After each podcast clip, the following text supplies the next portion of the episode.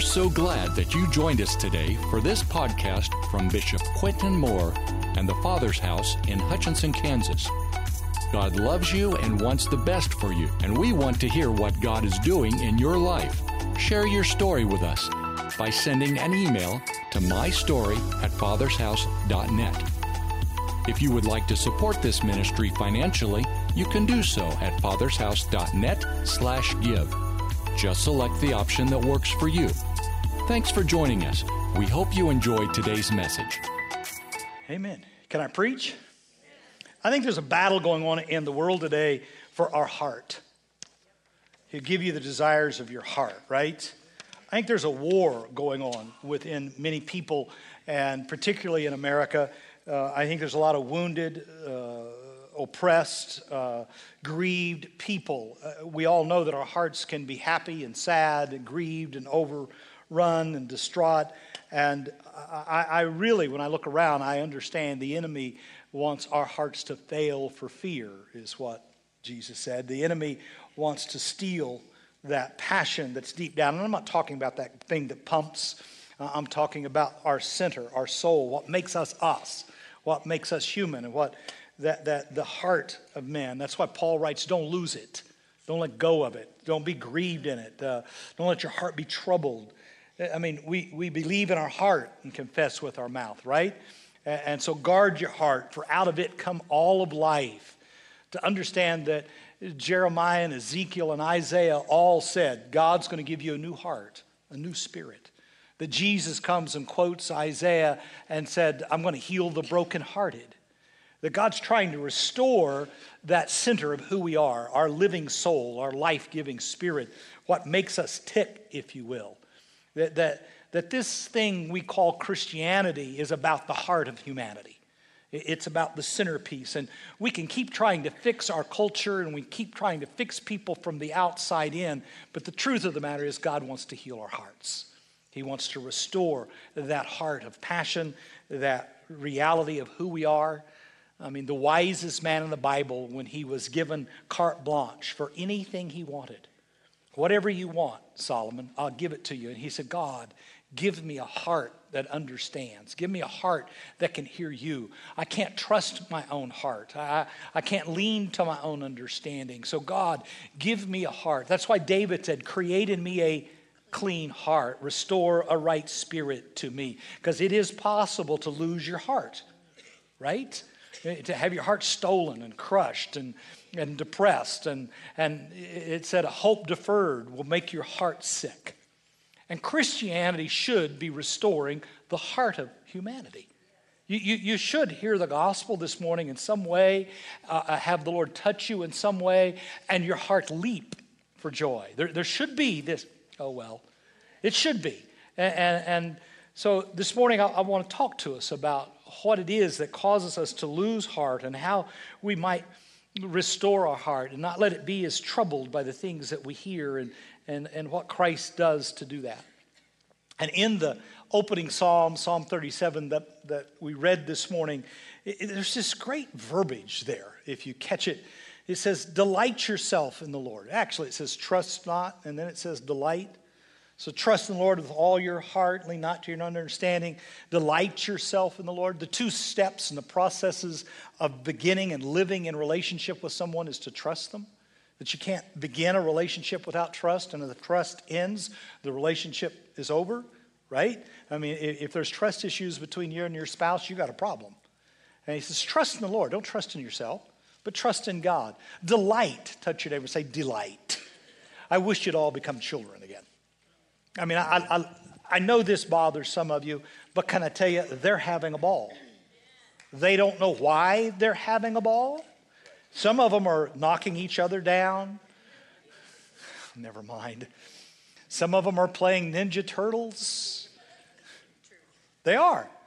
Yeah, and we need to teach them respect. What? Because when I grow up, I'm going to live naked in a garden somewhere. I was born in paradise. I was born not to worry about a thing. I was born to just bounce off the grass. There were no stickers where I was born. You didn't get it. To respect God is to live happy. You want to respect God? Be happy. You want to respect God? He said, in my presence, there's joy unspeakable. In my presence, you're always having pleasant times. I don't think sitting in his presence we're going to be stoic. I don't really think so. I think one of the greatest shows of respect is when your children feel at ease to play, to have fun. So that's not. But delight yourself in the Lord, and he'll give you the desires of your heart. See, a desire accomplished is sweet to the soul, the Bible says. You were born with desire. You've just been trying to hide them or satisfy them by buying something or drinking or, never mind, smoking or eating. See, we all have desires, and this world plays on that to try to sell you something else. But the truth of the matter is we were created with these desires, and without a desire, we would never have landed on the moon. If without a desire, we would never have an iPhone. Without a desire, we would never have climbed Mount Everest. We would never have discovered America. I mean, the world was flat.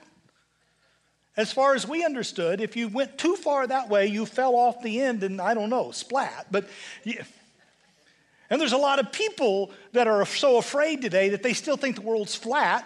There's idiots on the internet that you think is gospel, and they think the world is flat.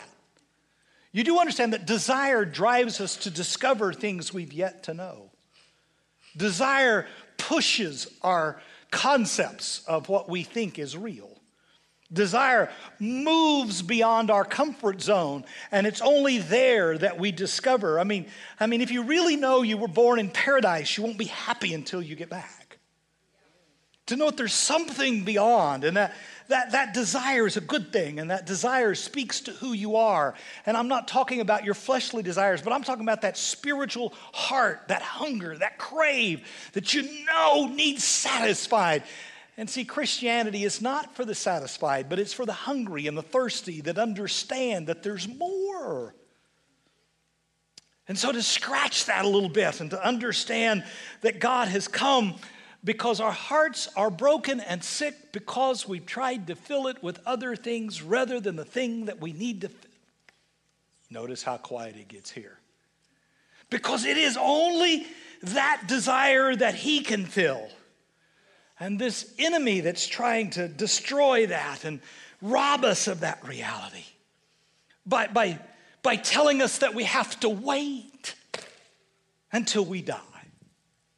That, oh my God, you know, and that Christianity is all about the afterlife. And listen, I'm afterlife, that's true. And I love heaven, and yes, I'm going, and all of that. But come on, Spanky, when you asked her to marry you, did you put a ring on her finger and then say, I love you, dear, and in retirement, I'll take care of you? Now, that's absurd. That's absurd to say, I want to be your husband. I want to take care of you and take care of yourself for about 90 years. And then, now that's nuts. Now there is no woman in this room that's going to get married to you if that's what's going to happen. And yet that's what we put on God. We act like, God, we got saved, but now we're going to take care of ourselves, trust in ourselves, satisfy ourselves. We're going to look out after ourselves. It's up number one. And then when we die, could I tell you that doesn't make any sense? And yet we've been peddling that as theology for a long, long, long time. And I want you to understand that if God chooses you as his, then everything that he is and has is yours now. And that, but our minds and our hearts get sick because we've been peddled something that just, now I understand, desire can be misused. Adam and Eve, they misused it, didn't they? I mean, come on, everybody in here is a scholar of Adam and Eve, right? We all, I mean, unbelievers know about Adam and Eve. They ate, I mean, everybody can get through a couple chapters. You didn't get what I'm after. Everybody reads Genesis 1, 2, and 3. Everybody gets through the first. It's not bad. And it's in there where Adam and Eve have desire, and they decide they'll satisfy their own desire themselves, that instead of trusting God to meet their needs, they'll go trust in themselves to get their own. You do understand this whole mess started because men and women won't trust God. They want to trust themselves, and so they'll go get something for themselves that can only be received by grace. I wonder how many of us today are trusting in ourselves to take care of ourselves and provide. Well, yeah, but that's what we're... Yeah, nah. Trust in the Lord. Lean not to thine own understanding. See, to understand that we can distrust our way out of a relationship. That because of what Bubba did, I ain't trusting Jojo. Or because what I see on the television, I ain't trusting. Trust is the essence of relationship. And if you have trouble with that, you need to be healed in your heart. You need God to heal that area. And there's so many things in our subconscious reality that we need to face and understand that there's still this desire that we're looking for. I love Bono. That we still haven't found it. In fact, if we've settled the fatal error of Christianity is that they've satisfied for this, rather than remaining hungry and understanding that God wants to... Oh, come on, we're from Kansas. The Tin Man wanted a what? Heart. The lion wanted a brain. The Tin Man wanted a heart. Come on, the Tin Man wanted a... Everybody wants their heart back, right? Yeah, lions need a brain, but that's not this sermon.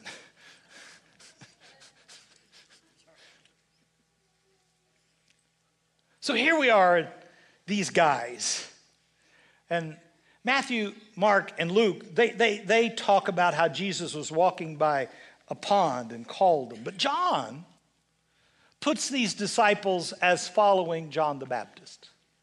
Who are these guys? These guys that are following after John the Baptist. I mean, they've been following. That's a good thing, right? I mean, if it's 38, whatever, and John, that's better than following Pharaoh and Herod. I mean, they're good Methodists.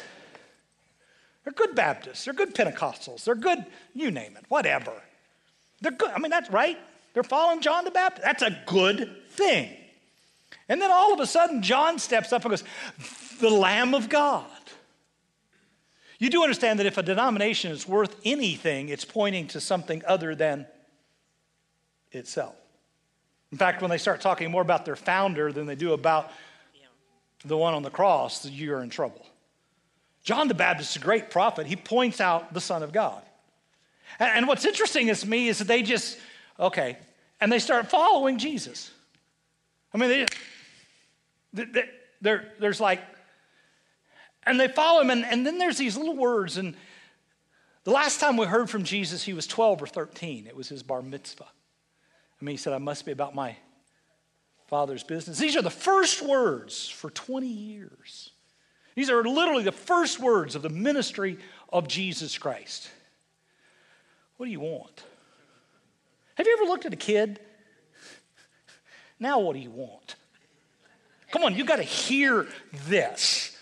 I mean, have you ever had a kid in your... I think you can see the Son of God going, what are you after? Are you feeling me yet? The first thing Jesus says to any of his disciples is, what do you want? That's poignant. I mean, really? That's poignant. What do you desire? What do you desire? Do you know what you want? Do you understand you have a need? Do you understand that everything you've been doing and trying to get has not satisfied you yet? Why are you looking? I mean, this is the God. This is carte blanche. You can ask anything. And they ask him, they think he's TripAdvisor. Where are you staying? How's the hotel? Are the sheets clean? They ask him where he's staying. I mean, this is the most ludicrous conversation for God to open with. You don't see how funny this is. What do you want? Well, you got room in the room? Are you here? Where are you staying? It just seriously. Isn't there something else that you need? But this Jesus, who in a few years is going to say, "You're my friend." Have you ever met anybody and you instantly knew there was a connection? I got to tell you, every friend I have, I instantly knew that we were connected. Instantly. This whole idea that I'm going to talk you into a relationship with Jesus is absurd. Because if you ever meet Jesus, I promise you, in your heart, you know you found something. I promise you, in this room, if you're trying to debate with me rashly, my doctrine may be messed up, but if you see anything in me, it's Jesus that's good. Are you listening to me? Salvation doesn't come through a rational understanding. Salvation comes because you bumped into somebody on the road and you went, "Oh, that's right. Oh, you're not here." If you're waiting for me to argue doctrine with you, it ain't happening, because I'm telling you, you ever bump into the God that loves you unconditionally, you'll instantly go, "Where are you staying?" Oh, if you ever find that thing you're looking for, and all of a sudden your heart is filled with this knowledge that this is it, you'll go, where are you going? Are you understanding me? If everything from the top of your head to the bottom of your feet is fully satisfied, it's a Kodak moment. I mean, it's holy bliss. And you go, where are we going? Now, the collision between stories where Jesus calls them out of a boat or whether they follow him, I think it's both. I think he called them out of a boat, but they were looking for a reason to get out of the boat. If you're looking for a reason to get out of the heart sickness that you're in, let me tell you about Jesus who comes to, oh my God, whatever you've been looking for, whatever you've been giving to yourself from Monday to Saturday, let me tell you, nothing will satisfy it. You've got to meet this one whose first question is, "What do you want?" Comes to stir up those desires, to make you realize that you ain't got, that you whatever you've been trusting to get for yourself, it ain't working. And the first thing Andrew did was to go find his brother Simon Barjona and tell him, "We have found what we've been looking for. Pastor, I think we need to do a class on evangelism." "No, you just need saved." "Yeah, but Pastor, you got to equip me." "No, if you have to be equipped, you ain't got it." I'm telling you, the first thing Andrew did, he said, "We have found the Christ, the Messiah, the one that satisfies every hunger, the one that breaks every yoke, the promised one of God. We have found the thing, the one. We have found it." He didn't need 4 steps as to how to lead someone to Jesus. He just said, "Listen, you need what I got. You need to hear me this morning. This little 12-year-old boy from Severy, Kansas knows what it is that will satisfy your life. And it's Jesus. Nothing but Jesus. Not a Baptist Jesus, a Methodist Jesus, a Pentecostal Jesus, but just the Jesus that shows up in Galilee and looks at a broken down fisherman. What do you want?" That's the question. What do you want? He goes and gets Pete. Pete comes in. Pete doesn't say a thing. Pete just walks in. Now you got to remember, Simon Barjona, Simon of John, a loudmouth fisherman. He's not very cool. He's going to deny he ever met the man. I mean, in 3.5 years, he's going to go, "I don't know him." Seriously, 3.5 years, he's going to pretend.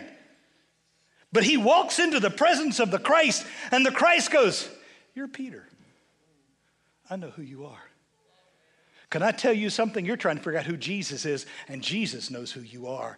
You've been looking to find your identity. You've been looking to find yourself, and the only person that can tell you who you really are is Jesus. And the first thing he says to Pete is, "I know you, buddy." And you've been shifty. You've been Simon. You've been rock sand moving. Nothing's been stable in your life. But now that you know me, you are solid as a rock. You'll never be shifty again. I'll call you into your real identity. I'll call you out of that fake poser that you've been putting on. I'll call you out of that, and I'll give you who you really are. Do you understand that coming into the presence of God, you'll discover who you really are, not who you've been pretending to be? That's where this relationship starts. It begins right there. I mean, you're not who other people say you are. You're not even your performance and my evaluation of it. You are who I created you to be, Peter. You're going to be the solid rock. Man, somebody here ought to be going,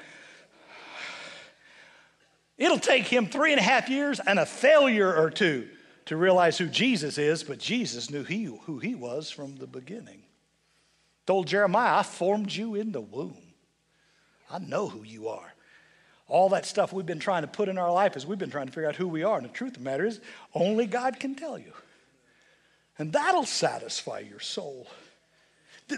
This group of people, you need to understand, they're all about 30. And they've been waiting for a rabbi to choose them. See, at 5, you memorize the Torah. At 13, you could quote the scriptures. And about 14 or 15, after the bar mitzvah, rabbis begin to choose who their students were going to be. And these guys didn't get chosen. Nobody picked them. They were just fisher boys from Galilee. They had an accent. They weren't good enough to go into the temple.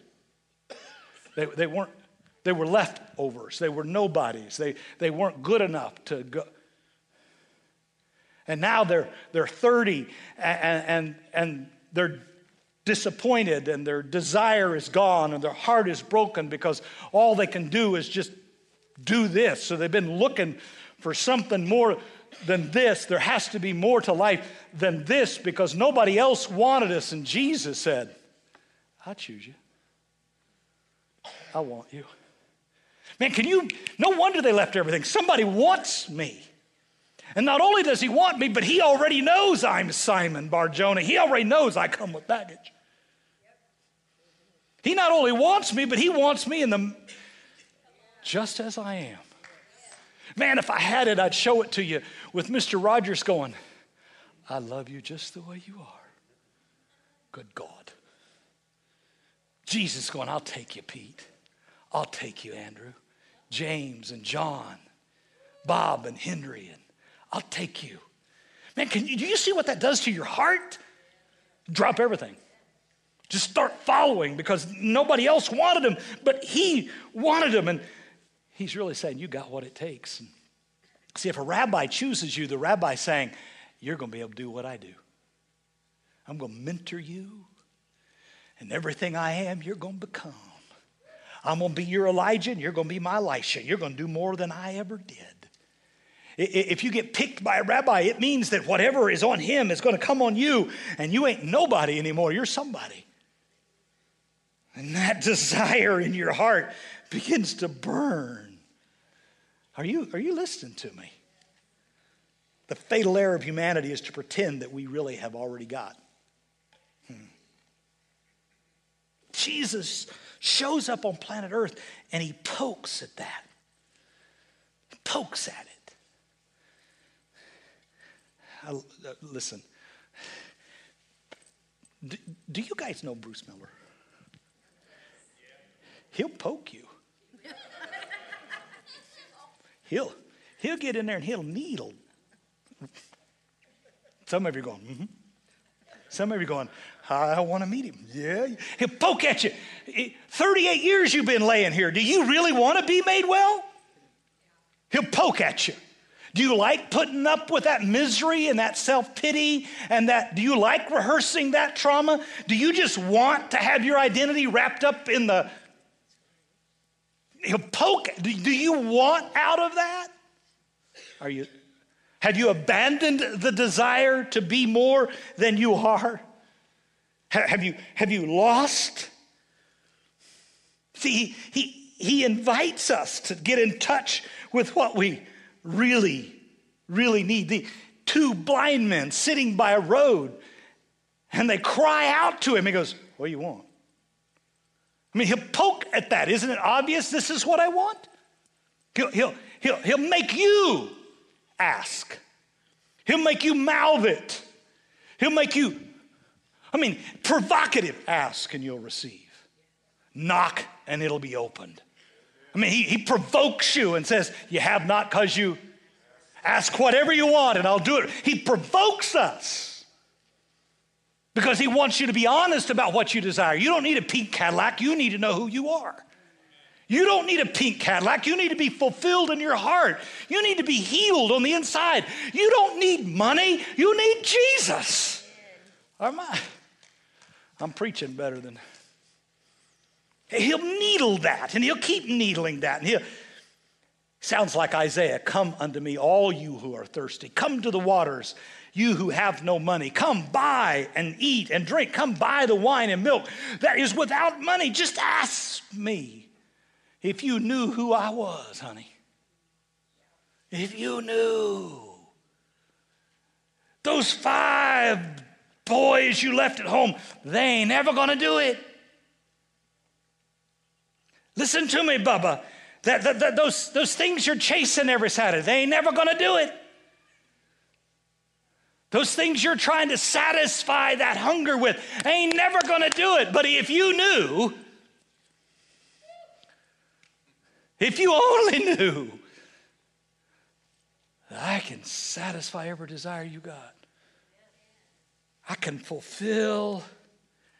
See, I realize you are all caught up in this idea that Jesus has come primarily to get you a ticket to heaven.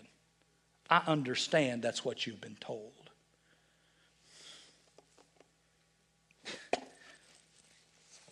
So if you put a ring on a girl's finger and then tell her I'll be back after we're retired, right? That's nuts, right?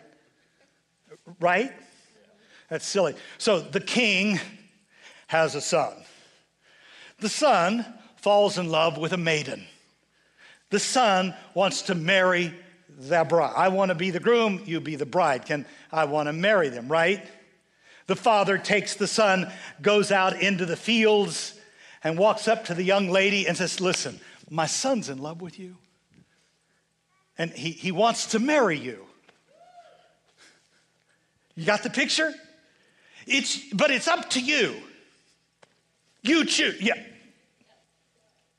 Have you got that? And then as he turns to walk away, he goes, but you only got till Tuesday, and if you don't choose by Tuesday, I'm going to come back and beat the snot out of you.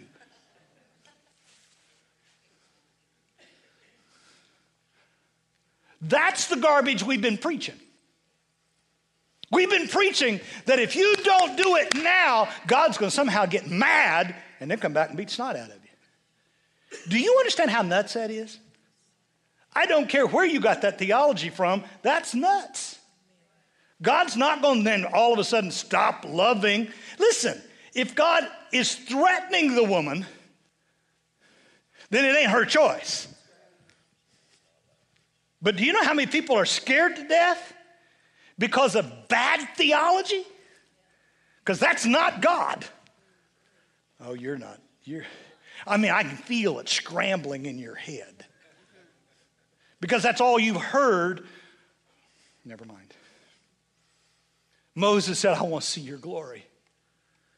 I've seen the fire and I've seen the cloud. I've heard everybody's opinions and their messed up theology. I've heard all of that stuff. Can I tell you something? I need to see Jesus. I need to see your unfiltered glory. I need you to call my name. I need to cut through all the theological mumbo jumbo, what Meemaw thought, what Papa thought, what this denomination thought. All I need to do is have you call my name, and I guarantee I ain't worried about what's going to happen. Well, everybody's arguing about what God's going to do to those that say no. I'm just trying to get you to understand, why would you say no if you really know who he is? That's silly. We've been focused on the wrong stuff rather than manifesting the right stuff. And if we'll quit messing around with an argument that has nothing to do with anything, just show me. I found him, Pete. Come, you meet him one time. You know why many people turn back? Because we didn't introduce them to Jesus, so we introduced them to our idea of Jesus. That's right. That's true. We told them about what we thought about Jesus rather than just letting Jesus be Jesus. My job's not to mediate Jesus. My job is just, here, Pete, let me just take you to him. That's my job. Yeah, but what, I don't have time for those arguments. I love Paul's desire. I think Moses was from Missouri. Just show me. But Paul. But Paul is that guy that's never, ever. He helped Bono write the song. I mean, he's going, I still hadn't found. I have not yet attained. I have not yet arrived. But there's one thing I do. I reach for more. You think I know all this about him, but listen to me. With everything I know, I still have got. Quit telling me what you experienced 30 years ago. I don't care what your history with Jesus is. I want to know if you've touched him today. I want to know if you're still reaching with passion today. I'm tired of hearing about what you had yesterday. I want to know if you're excited about today. Listen, I got up this morning and walked through this place going, I wake up every morning and go, wow, look what the Lord has done. Where's that desire? You need to hear me. This is not Pentecostal. This is just a human being who knows the one thing he desires is to know and to be in the presence of God. David, who wrote 75 of the 150 Psalms, who says, my tongue pants for you. My body longs for you. I have one desire, and in that I am confident. I want to know where you're staying. Did you get it? Andrew just echoed David. I have one desire. That's to be in your presence. What do you want, Andrew?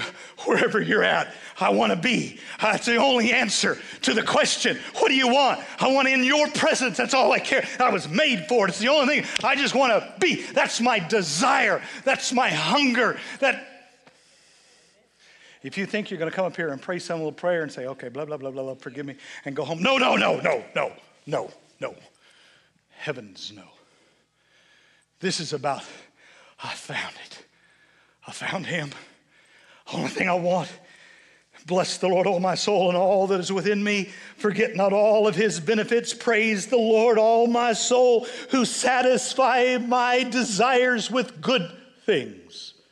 He said, David, the mess up, the screw up that he was, said he satisfies my desires with good things, and thus he renews my youth. Can I tell you, a desire satisfied will make you young again. Some of you are old enough, you need to be made young again. And it's because God satisfies you. You've been rehearsing what he did there, and you're not celebrating what he's doing now, today. And if you'd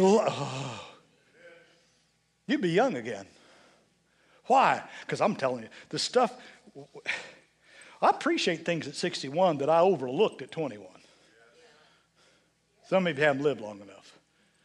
What you're taking for granted, I cherish. I'm serious. Wisdom would have been wasted on me when I was 16, but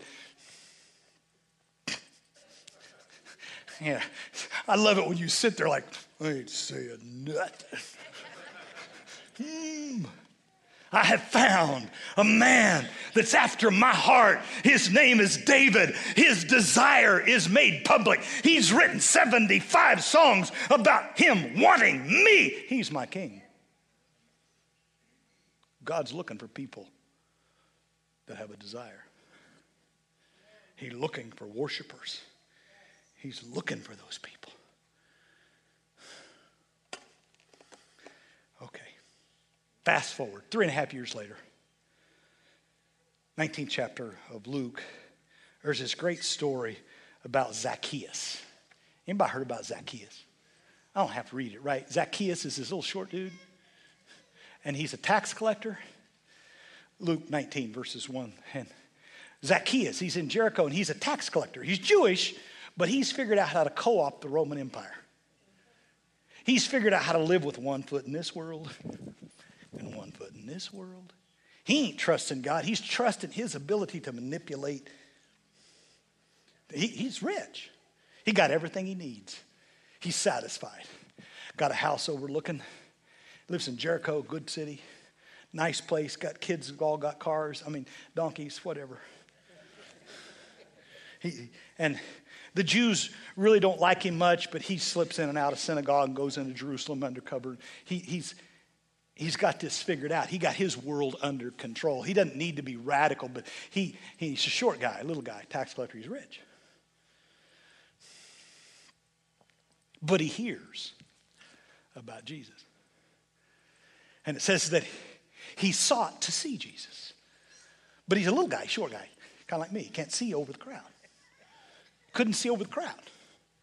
Maybe some of you are too tall to understand this story, but if you're short and there's a crowd, you, right? Front row is amen and me. Can't see over the crowd. Can't see over the theology of every denomination. Can't see over the opinions of people. Can't see over all the people going, yeah, yeah, yeah. Can't see over them.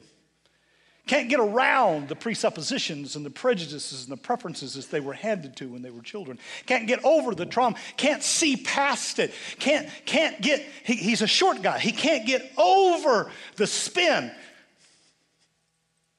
If I have to go back and explain everything to you, it's going to take all afternoon. So now I can stop and explain spin. Never mind. Can't get over the spin of the culture. Can't see what's really going on. Is caught in the crowd. Can I tell you, the same crowd that shouts Hosanna is the same crowd tomorrow that'll shout crucify. You better get out of the crowd. You better get out of that herd mentality. Who's got the rating? How many? You better get out of polls. Too close? Can't see, short, don't understand. I have people write me letters all the time and say, why don't you finish sentences? I type back, you got a brain? Never mind. Ask the lion, he'll share. Oh, that'll take a moment. Can't see. The Bible says, so he ran ahead. Say with me, outrun them. Do you know you can get ahead of the mob? Do you know you can get out of that herd? You can get out of that limiting theology. You can get out of that negative atmosphere that you've been living in. You can get out of that self-pity. You can break out. You can run ahead. Zacchaeus ran ahead. Even short guys. This is funny. I don't care who you are. And he got higher. He climbed a tree. Sometimes you just need to get a little higher so that you can see a little further, so that you can get over whatever the crowd is doing. Some of you need to get out of the crowd and get a higher look and look a little differently. You need a new perspective. You need a new persuasion. You need to think differently. You need to quit trusting in your own understanding and maybe get above that and see Jesus from a little. Am I making any? Am I? And, I mean, your desire will make you do stuff that you normally wouldn't do. Your desire will make you run and climb, crawl, shout, have mercy. It'll make you go public with your hidden desire. Your desire for Jesus will make you go public. Yeah, but it's in my heart. I know. Until what's in your heart goes public, it'll stay locked up in your heart. You got to trust him enough to let the desire go public. Can I tell you something? When you go public with your desire will make him go public with you. Pete came walking in. Zacchaeus climbed a tree. She crawled through the crowd. Bartimaeus lifted his voice. He'll respond to your public display of affection. He'll respond to your public display of desire. He'll respond when you are willing to say, I haven't been able to satisfy this, but I'm taking a look. And Jesus looked up. and he saw Zacchaeus. Listen to the language. The language. Everything's in the language. He uses words and creates. He uses words. Listen to the language.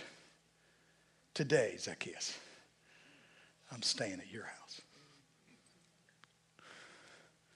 Now, come on, I've done a good job. Yes. In the beginning, what do you want? Where are you staying? At the end of it, with you. That's the gospel. That's good news. We need a few people that'll run out of the crowd and climb a tree, don't you? What am I trying to do this morning? I'm trying to get you to run out of that crowd. I'm trying to get you to sprint ahead, climb a tree, get another position, go public with your hunger. Quit telling yourself that you got everything you need, because you don't. But Jesus is passing by you. He's right there. Just, you do know that's what Easter and Lent are all about. You may have been silent for 11 months, but break the silence. Listen to me. Listen to me. Mark, Stephen just gave me a book, and I was reading through it, and I've read. But can I tell you something? Why do they sing so long about their church? We go to the first service because they just sing too long. Now listen, I love people in first service. Don't misunderstand me. I love the people in the first service. I'm just saying, I have trouble climbing a tree, so I raise my arms. I have trouble crawling through the dust, so I shout a little bit. Listen, some of you could break the silence a little bit and lift your voice a little bit and said, oh, praise the name of God. I think I'll make a joyful noise. Some of you could break out of that stale thing that you call worship. Yeah, I think I'll go back to that crowd. Go right ahead, baby. Because you've walked into somebody that's way too young to get silent. Wished I could have your passion. So do I. It's easier to preach when someone's shouting back. I mean, it really is. You need a match. Never mind. This is me serving and you serving back. I can't stand going and listening to a monologue. Then don't. Talk back. I'll key off of you. Listen. I can move, just you. I'm doing it now. Yeah, well. Touch your neighbor and say, we need to go climbing this afternoon. It's a funny thing. I never have to tell Hampton to climb a tree. If I leave the ladder up on the back of the house, the boy is on the roof. I don't know what I'm going to do when he gets big enough to put, he and Zeke were trying to pick it up the other day. I'm thinking, I'm going to have a lock.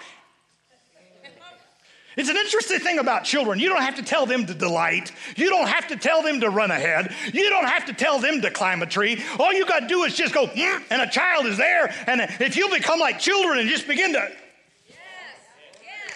Oh, well, am I doing okay? Yes. Am I just wasting your time because you're wanting to get to Chili's? I'm sorry. Johnny called me and told me to keep you an extra 15 minutes because all the Baptists have showed up and she needs you to.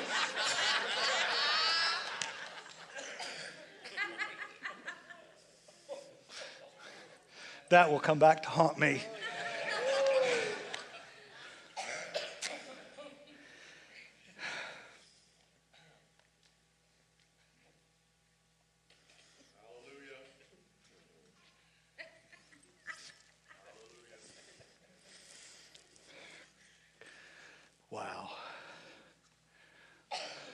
I need to get a bigger clock, or I got to wear glasses.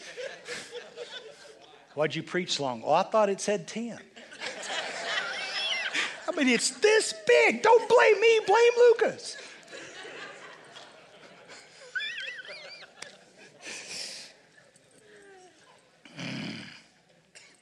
Adam and Eve misread their desire.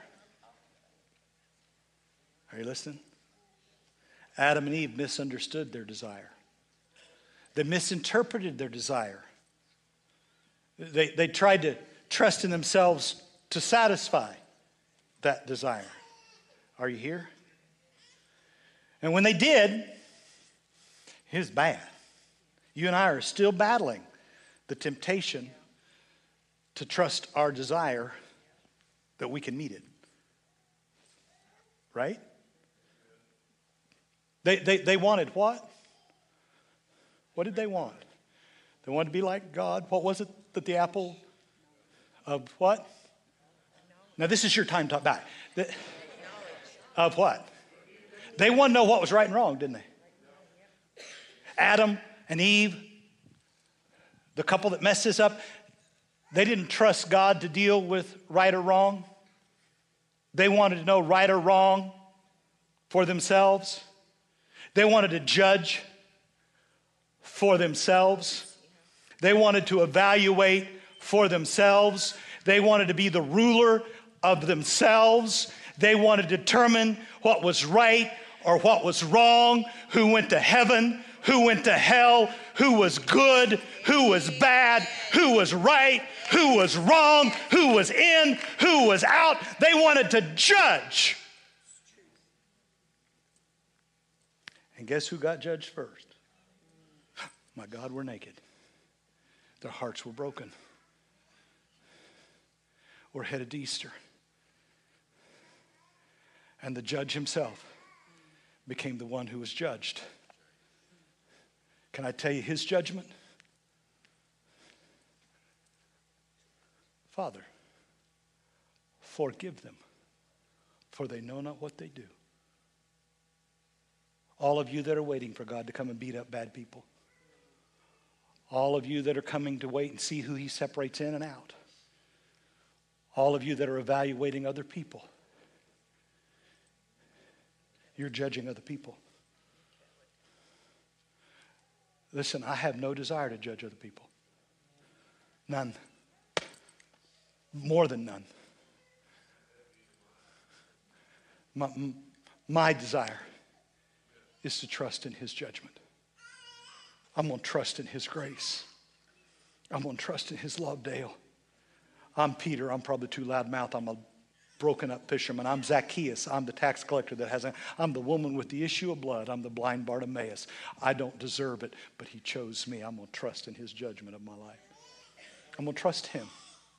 I'm not going to try it. Am I making any sense? Why Easter? Because at Easter, a man decided to trust the Father's judgment.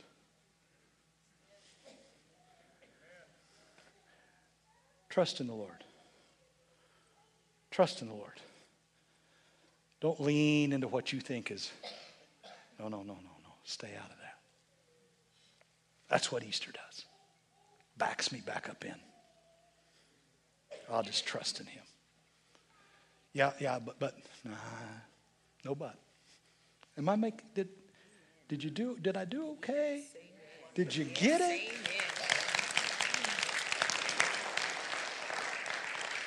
I mean, if you're a tax collector, you really, think about it. You're a Jew who has sold out to the Romans and you're cheating God's people out of money. The last thing you want to do is go public. The last thing you want to do is go, hey, Jesus, look over here. Seriously. But can I tell you something? You all have sinned and fallen short of the glory of God. And the best thing you can do is go, look over here and trust his judgment. Absolutely. That's where life is. Margaret, he stood on a chair. Ain't the first time. Stand with me this morning. Thank you for listening to this week's message from the Father's House. We hope you stay connected by following us online at fathershouse.net.